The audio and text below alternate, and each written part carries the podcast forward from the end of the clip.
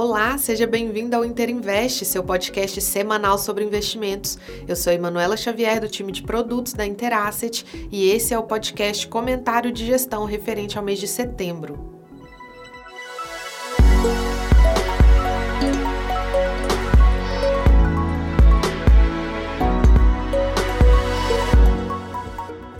Nos Estados Unidos, o Fed elevou a taxa de juros em 75 pontos percentuais e sinalizou nova alta na mesma magnitude, o que levou a taxa esperada final para 4,6%, acima da anterior de 3,8%.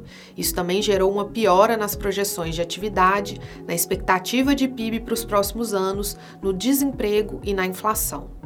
A zona do euro continua sofrendo com a desaceleração da atividade e com o aumento de preços, sobretudo de energia. Para combater a inflação, o Banco Central Europeu se viu obrigado a aumentar as taxas de juros, o que vem impactando a trajetória da dívida dos países. Na China, a economia segue em desaceleração, com demandas interna e externa fracas, bastante impactada pela manutenção da política de Covid-0. No Brasil, a taxa de juros básica se manteve em 13,75%, o que já era amplamente esperado. A surpresa ficou na sinalização do Banco Central de que esse juro será mantido nesse patamar por mais tempo para controlar a inflação, ao contrário da expectativa inicial que logo no primeiro trimestre de 2023 essa taxa poderia cair. A atividade continua com indicadores positivos, especialmente em serviços e com a queda do desemprego. O dólar se valorizou 4,39% frente ao real, devido ao aumento das taxas de juros de maneira generalizada entre os países desenvolvidos, junto também com a possibilidade de uma recessão global.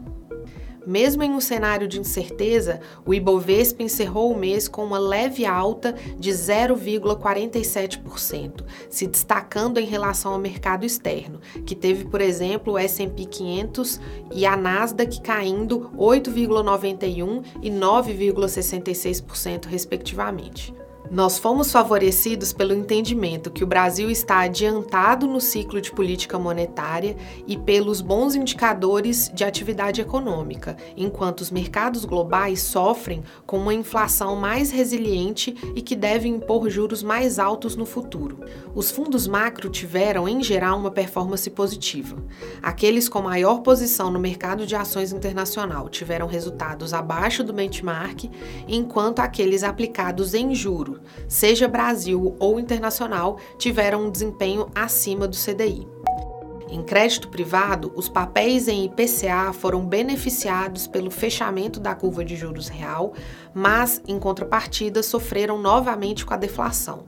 Já os ativos atrelados ao CDI foram impactados positivamente, tanto pela forte demanda, já que a taxa Selic no patamar que está segue bastante atrativa, como também pelo ritmo mais lento de novas emissões, o que reflete principalmente o fato que diversas empresas anteciparam seus cronogramas para evitar captações muito próximo das eleições.